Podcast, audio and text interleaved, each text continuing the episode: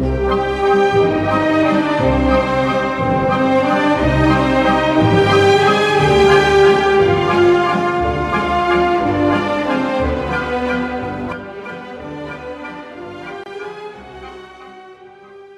Bonjour à vous tous qui nous écoutez sur les ondes de Radio Arc-en-Ciel. Nous sommes heureux après cette période estivale de retrouver tout, de vous retrouver tous, amis auditeurs. Bonjour Christine. Bonjour Marilou, bonjour à tous. Et bonjour Didier qui est toujours à la technique.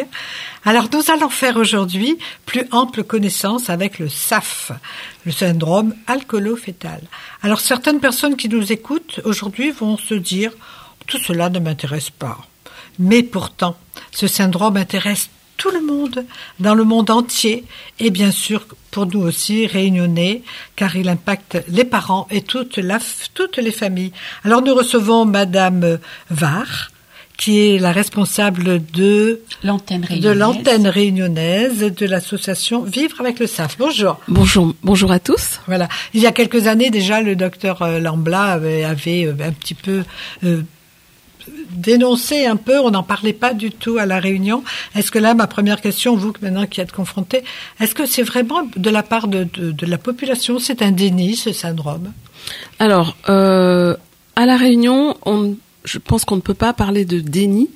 Euh, parce que vous l'avez euh à juste titre signalé, euh, à la Réunion, il y a euh, de nombreux acteurs qui interviennent euh, autour de la question des TSAF, on appelle ça comme ça maintenant, TSAF comme trouble du spectre de l'alcoolisation fétale.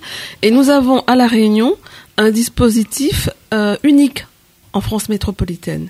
Ce dispositif n'existe qu'à la Réunion. Nous avons la chance qu'à la Réunion, un enfant porteur de ça peut-être peut faire l'objet d'un diagnostic, peut faire l'objet d'un accompagnement médico-social. Et ce sont des médecins spécialisés ou c'est dans des centres ou c'est quoi? Ce sont des médecins spécialisés dans des centres avec euh, des, euh, des médecins, des équipes pluridisciplinaires, des travailleurs sociaux, des infirmiers, des, enfin tout, tout, tout le personnel nécessaire à la prise en charge euh, de ce de ce que j'appellerais euh, entre guillemets handicap. C'est euh, pas une maladie. C'est pas une maladie. Pas une infection. C'est pas une maladie. Alors pourquoi je parle de handicap? Je parle de handicap parce que lorsqu'on parle de TSAF, donc euh, lorsqu'un enfant a été exposé à l'alcool in utero, pendant la grossesse de la mère, eh bien, son cerveau ne va pas se développer euh, tout à fait normalement. Et comment ça se fait qu'on ait attendu autant de temps avant de savoir? Parce que il y a, euh, je ne sais plus qui c'est qui disait dernièrement d'un témoignage qui disait, mais même dans les prisons, ou dans certains euh, centres spécialisés, il y a des enfants qui souffrent de ce syndrome ah oui. et on n'en parlait pas avant. Tout, à fait. Alors, en effet, enfin, je crois que le, malheureusement, le, le syndrome d'alcoolisation fétale n'est pas le seul la seule problématique qui ne fait pas l'objet d'une prise en charge euh, suffisante. Alors j'insiste, hein, ce, ce, syndrome, euh, donc il est pris en charge de manière euh, coordonnée, assez importante à la Réunion, mais il y a encore beaucoup à faire. parce que ce, cette problématique constitue la première cause de handicap mental en France, bien avant les autres sources de handicap. Or, comme l'autisme par exemple. Or, aujourd'hui, euh, tout le monde parle d'autisme. Il y a des, euh, des, instituts spécialisés pour la prise en charge des enfants autistes, ce qui n'existe pas encore aujourd'hui pour la, la, prise en charge des enfants porteurs de J'ai lu quelque part 150 par an 150 cas d'enfants qui vont vivre avec, avec ce syndrome, qui vont naître, qui vont avec ce, ce SAF. Alors, je, je ne sais pas s'il y a des études très précises qui sont menées euh, par rapport au nombre de naissances enregistrées chaque année euh, dans notre département, mais en effet, le chiffre de 150 naissances au moins est évoqué, est évoqué euh, pour euh, concernant la Réunion. Je dis au moins parce qu'il y a quelques temps de ça, euh, on, parlait de 200, peut-être même un peu plus. Donc voilà, je peux pas attester de la véracité de ces chiffres, mais on est très probablement autour de ce chiffre de 150 enfants. Donc c'est 150 bébés qui naissent chaque année avec une vie qui est en grande partie hypothéqués parce que ces troubles, donc comme je disais tout à l'heure, sont des troubles irréversibles. On ne pourra pas les guérir. Et qu'on ne peut pas soigner. on ne peut Non, il pas n'y a pas de soigner. médicaments, il n'y a, il rien. Il n'y a pas de médicaments. La seule chose qui sera possible, c'est de déployer tous les outils à notre disposition pour faire en sorte que la qualité de vie de ces personnes soit la meilleure possible. Et c'est ce à quoi nous nous engageons. C'est pourquoi euh, notre association a été créée. Cette association de famille, qui est une association euh, d'entraide mutuelle, euh, pour que euh, nous puissions, euh, comment dire, entre familles déjà euh, Discuter, discuter, échanger. échanger, parce que lorsqu'on est face à ce trouble qui est encore très mal connu de la société, Oui. mal connu du milieu euh, médical et paramédical, comme je le disais tout à l'heure, mal connu également des milieux pédagogiques, c'est-à-dire lorsque nous sommes face aux enseignants à l'école, eh bien, euh, je peux vous attester que euh, Il y a de l'incompréhension peut-être. il y a de l'incompréhension permanente.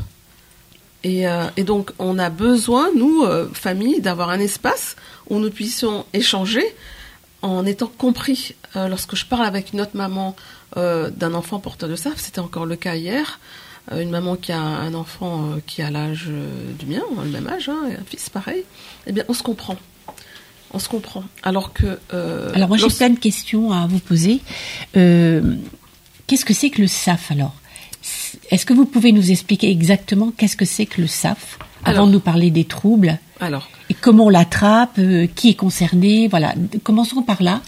Alors, donc, je le disais tout à l'heure, euh, aujourd'hui on parle alors, le, Du le- TS. du- AF. ouais, on a parlé de SAF à un moment donné, SAF comme syndrome d'alcoolisation fétale.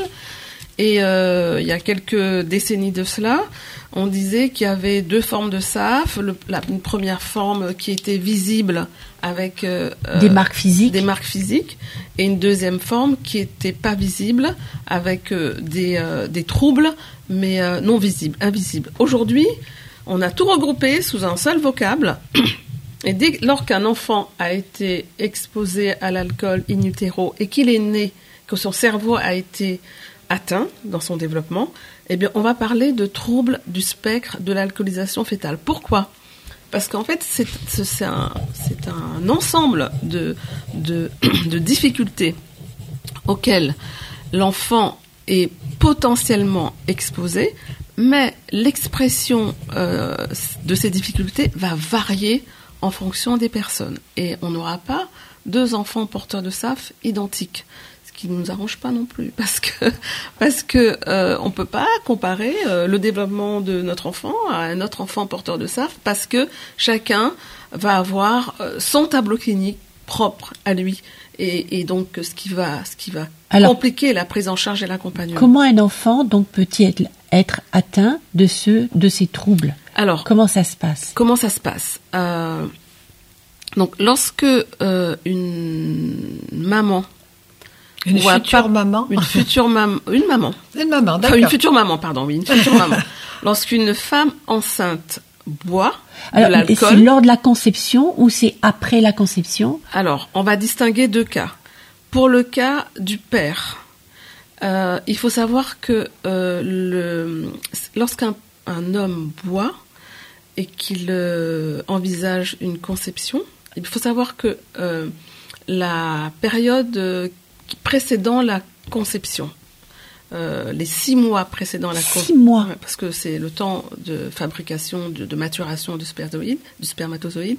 Eh bien, cette période-là, pendant cette période-là, si le père boit, boit beaucoup, Voilà. des études actuelles tendent à démontrer que euh, le, spermat- le spermatozoïde peut être, son, son capital peut être euh, affecté. Oui, mais quand vous dites, mais c'est boire beaucoup alors, ou est-ce que le Oui, petit, est-ce que le petit verre, le petit verre tous les jours, ça Alors, marche c'est aussi là, c'est là Ah la ben oui. difficulté. C'est là la difficulté, c'est que aujourd'hui, on ne peut pas dire euh, si euh, un verre suffit ou si euh, c'est seulement lorsqu'on boit euh, cinq verres par jour qu'on va être atteint. Donc, dans le doute, le message qu'on porte, c'est zéro alcool. Zéro alcool pour un homme, idéalement pendant les mois précédant la conception, pour éviter que le spermatozoïde soit atteint. Alors, euh, le, la, la problématique de, de, de, du spermat- enfin, de, de, pour l'homme est beaucoup moins importante parce que le, la probabilité qu'il Que ce soit ce spermatozoïde qui est... est, est- est- porteur. est- est faible, Oui. mais euh, elle existe et donc il faut en tenir compte. Et, et alors, le- le- l'homme qui vous écoute là, Oui. va dire alors dans, pendant six mois, pas une fête?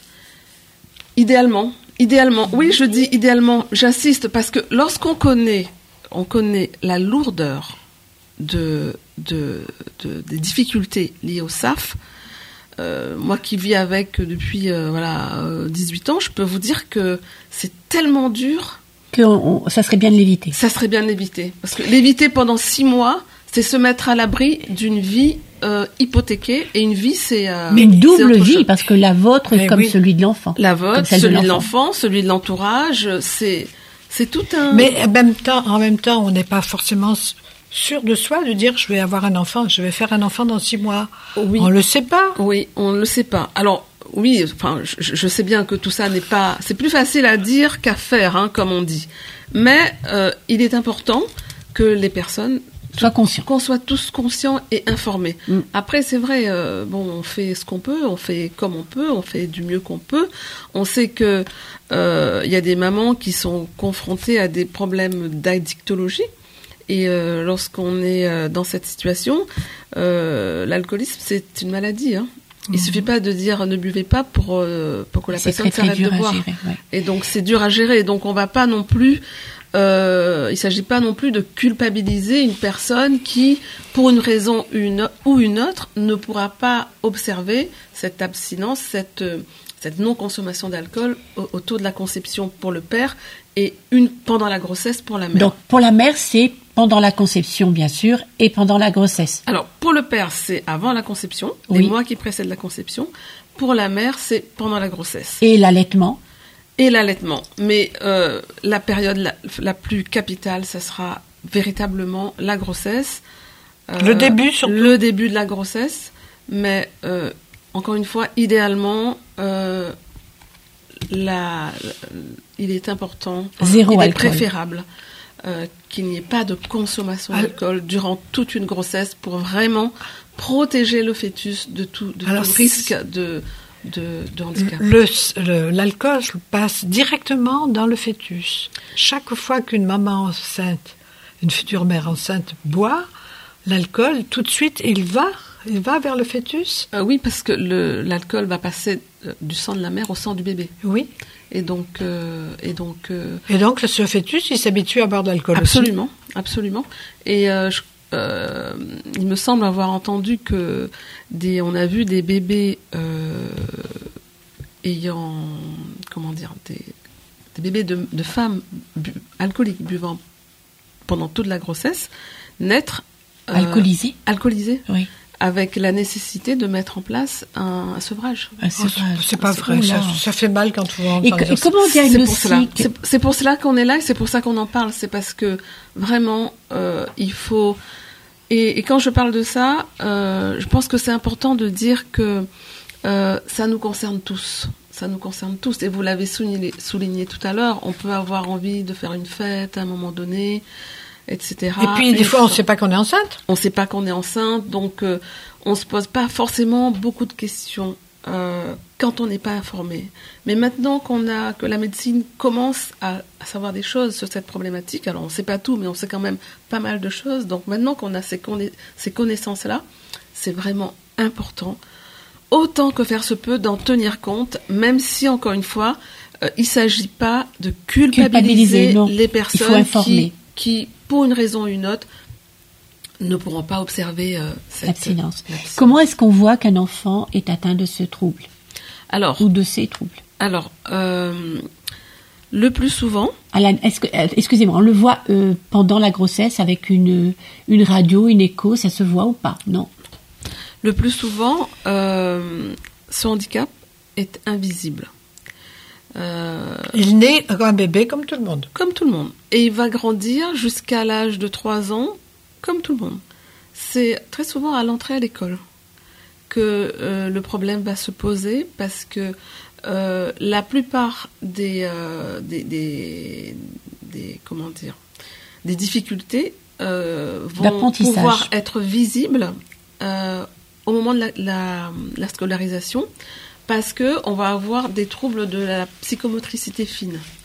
De l'attention aussi. De l'attention, de du comportement, de la relation à l'autre, des troubles au niveau de la communication, tous ces éléments-là vont pouvoir s'exprimer et euh, vont pouvoir être véritablement visibles c'est un enfant qui souffre aussi de ça. Est-ce que, euh, ce sont des enfants qui sont très pénibles à l'entrée à l'école comme ça? Eh bien, évidemment, qu'ils vont en souffrir parce qu'un enfant euh, qui euh, qui est dans cette situation-là va se retrouver en classe maternelle, il pourra pas faire son coloriage comme son, camarade parce qu'il a un problème en psychomotricité fine. Les institutrices parlent souvent de main molle. Écoutez, votre enfant, il sait pas écrire, tenir son crayon, il a les mains molles, il sait pas colorier. Ben, il pourra pas faire comme les autres. Il pourra pas non plus apprendre la comptine ou la chanson euh, qui va être euh, récité et chanté mm. euh, au, spectacle de fin d'année à l'école.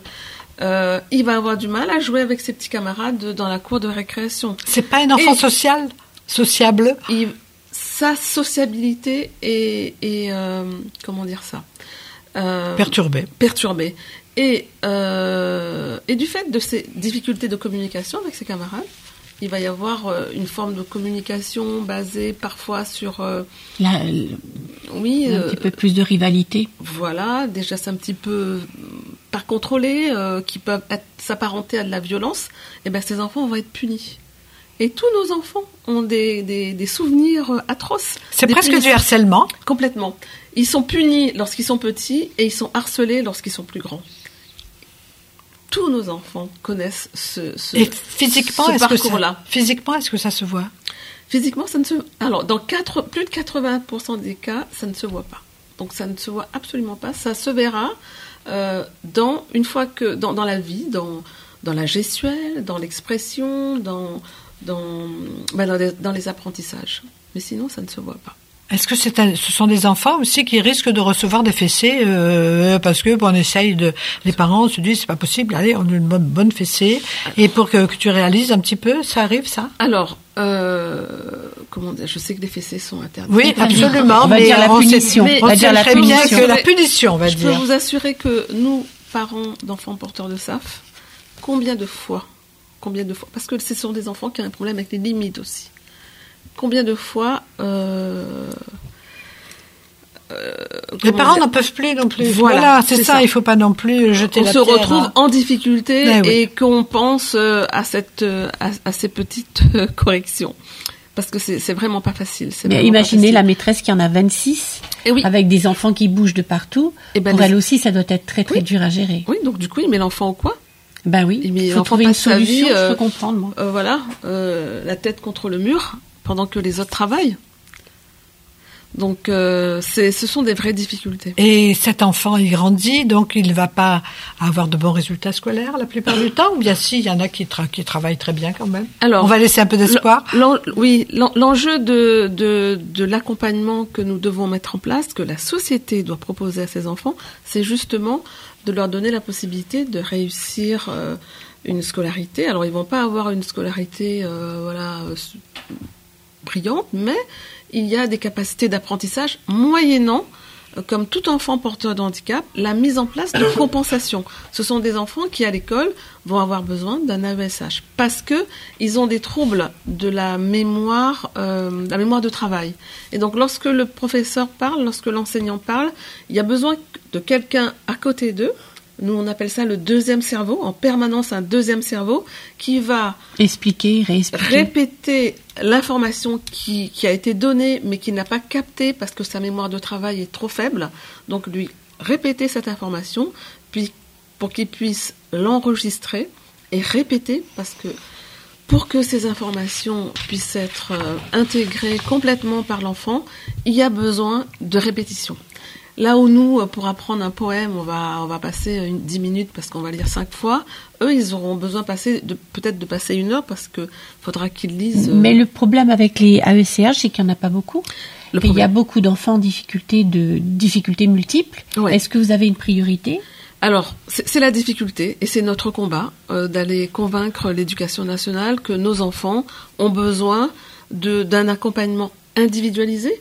Beaucoup de nos familles, euh, pour beaucoup de nos familles, on, s'est retrouvé avec des heures d'AESH mutualisées. C'est-à-dire ah que l'enfant n'a pas euh, un accompagnement personnalisé. Alors que là, on a vraiment besoin de quelqu'un à côté, d'un deuxième cerveau permanent. C'est uniquement à cette condition-là que l'enfant va pouvoir apprendre et progresser. Et, qui va faire, pardon, qui va faire les démarches pour ça Les parents. La famille. La famille. La famille. Donc il faut vraiment une prise en charge de la famille, d'un seul coup la conscience euh, que euh, voilà de, ce problème-là. Lorsque Lorsque la famille est en capacité de faire les démarches, eh ben c'est tant mieux. Et quand c'est pas le cas, justement, euh, ben, il y a des travailleurs sociaux, il y a l'équipe médico-sociale du centre ressources de la Réunion, euh, placée sous la direction du professeur Bérénice Doré, qui peut accompagner les familles dans toutes ces démarches pour que euh, l'accompagnement médico-social de l'enfant soit optimal et que la scolarité se déroule dans les meilleures conditions. Alors, euh, vous auriez encore beaucoup de choses à nous dire. Alors, on va retenir zéro alcool pendant la grossesse, zéro alcool, et même euh, pour les futurs papas aussi, au moins, vous dites six mois aussi sans alcool. Ça me semble un peu extraordinaire pour les gens qui vont nous écouter, mais c'est comme ça. Mais c'est au moins une prise de conscience. C'est une prise de conscience. Voilà, c'est une information qu'on donne. Après, si ça peut euh, permettre que les personnes qui ne soient pas informées prennent conscience et, et pour ceux qui ont, qui, ont, la capacité de le faire, et eh ben c'est tant mieux.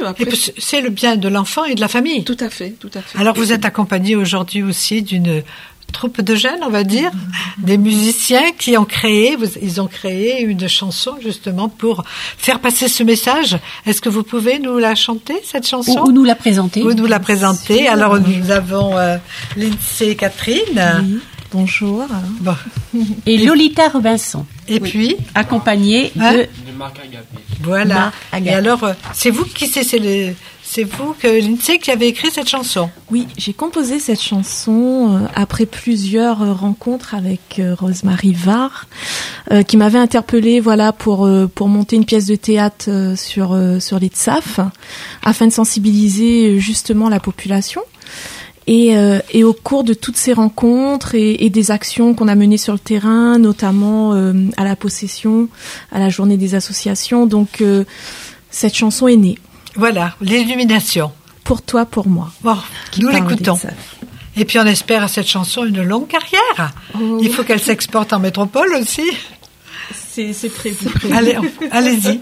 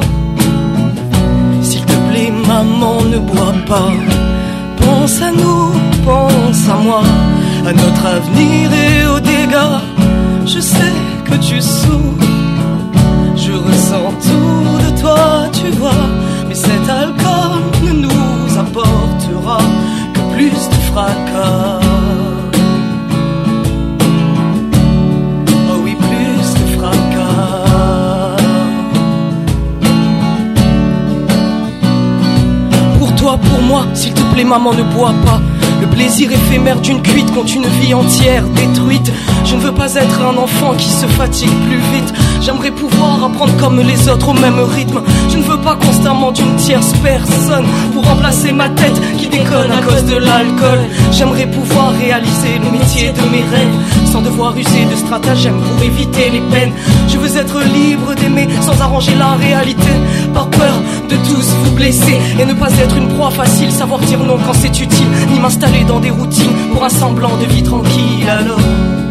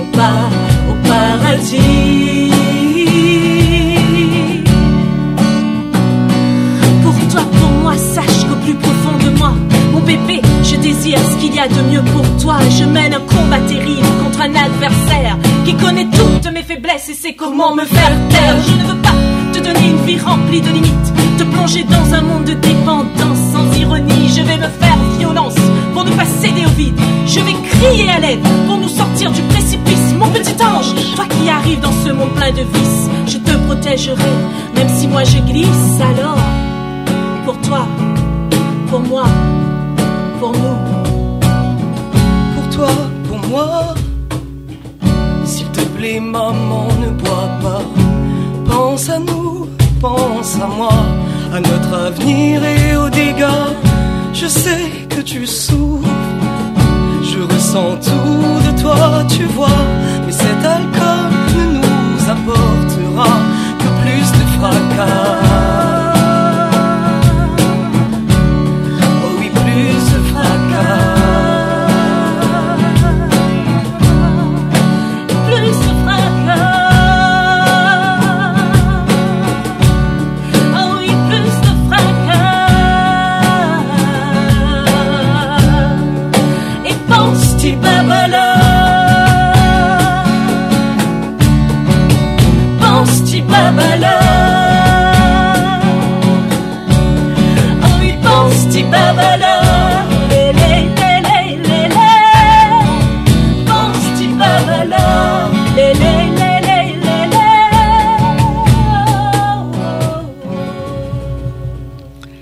Eh bien, moi, je peux vous dire que vous m'avez donné des frissons. Magnifique, Et puis, je pense que pour euh, les gens qui nous ont écoutés aujourd'hui, c'est tellement fort cette chanson. Et puis, on se rend compte qu'il y a tellement de souffrance, aussi bien de quand de ce que vous chantez, de cet enfant, ce futur enfant, et puis de la maman aussi qui se rend compte, et bien, Et toute la famille. et toute la famille. Le message est passé, votre chanson repassera de temps en temps sur les ondes de Radio Arc-en-Ciel. Bravo et continuez. Merci beaucoup. Et Madame Var, vous aussi, plein de courage. Nous sommes nous, là, Radio Revenez, revenez nous en parler. pour faire passer les messages autant de fois que vous voulez. Avec plaisir, avec plaisir parce que c'est vrai que là on peut pas, on peut pas, on peut pas tout dire en une fois, hein, mais ce dont nous avons le plus besoin aujourd'hui, c'est que l'expression de ce syndrome soit connue pour que lorsque nos enfants et nos adultes se retrouvent dans la société, ils soient compris qu'il y ait un minimum d'empathie à leur égard, qu'ils soient pas, comme c'est le cas le plus souvent, rejetés, Oui. mis de côté, harcelés, euh, victimes de violences. Euh, nous avons besoin que nos enfants soient protégés. Parce qu'on parlait de prison tout à l'heure. Il faut savoir que des études ont été men- menées dans, euh, en Australie et au Canada, dans les prisons des mineurs. La même étude est en train d'être menée à La Réunion. Et nous savons que, alors que il y a entre 1 à 2% d'enfants porteurs de SAV dans la population globale, c'est un chiffre qui est à peu près identique un peu partout sur la planète, à quelques variantes près. Dans les prisons de mineurs, eh bien, on a entre 20 et 30% de jeunes porteurs de SAV. Ça veut dire que les jeunes, lorsqu'ils n'ont pas bénéficié d'un accompagnement adapté, d'une écoute, de soins adaptés, ils se retrouvent en prison des mineurs. À la dérive. À la dérive, nous avons dans notre association des enfants qu'on a dû accompagner aux assises. Et c'est pour éviter tout ça que l'association est là. Pour eh bien, donner- vous nous redonnez des frissons. C'est Un numéro, un numéro pour vous appeler. Moi, je pense aux familles qui ont peut-être envie d'avoir un peu plus de conseils, de renseignements. Est-ce qu'ils peuvent vous joindre Absolument, absolument. Euh, donc moi je suis, euh, je répondrai avec plaisir hein, et je suis vraiment euh, à disposition des familles. Euh, on fera tout ce qu'on peut pour être à leur écoute, pour les accompagner, pour leur donner les conseils qui sont en notre possession. On a également des outils à mettre à leur disposition. Donc le 06 92 24 50 82. Je répète, 06 92 24 50 82. Voilà, merci pour votre témoignage à vous tous. Et puis, vous n'hésitez pas, si vous organisez une fête, une conférence dans un endroit, on est là aussi pour en parler, pour informer. Bon courage à vous et bravo à nos musiciens. Et chanteurs. Merci. Les Merci. chanteurs. Et Merci. Oui, Je, je voudrais remercier tous les acteurs et surtout euh, mes collègues de formation de l'école des musiques actuelles, mon ami Wilfried Terrinci très bien. Donc, c'est bien. Il y a toute une chose qui est, en ça. train de monter là. Courage et continuez. Merci à vous d'être venus dans nos studios. Merci à vous. Voilà. Très bien Merci. et bon courage. Merci. Merci, au revoir. Et nous espérons que le message est passé auprès de tous nos auditeurs. Merci.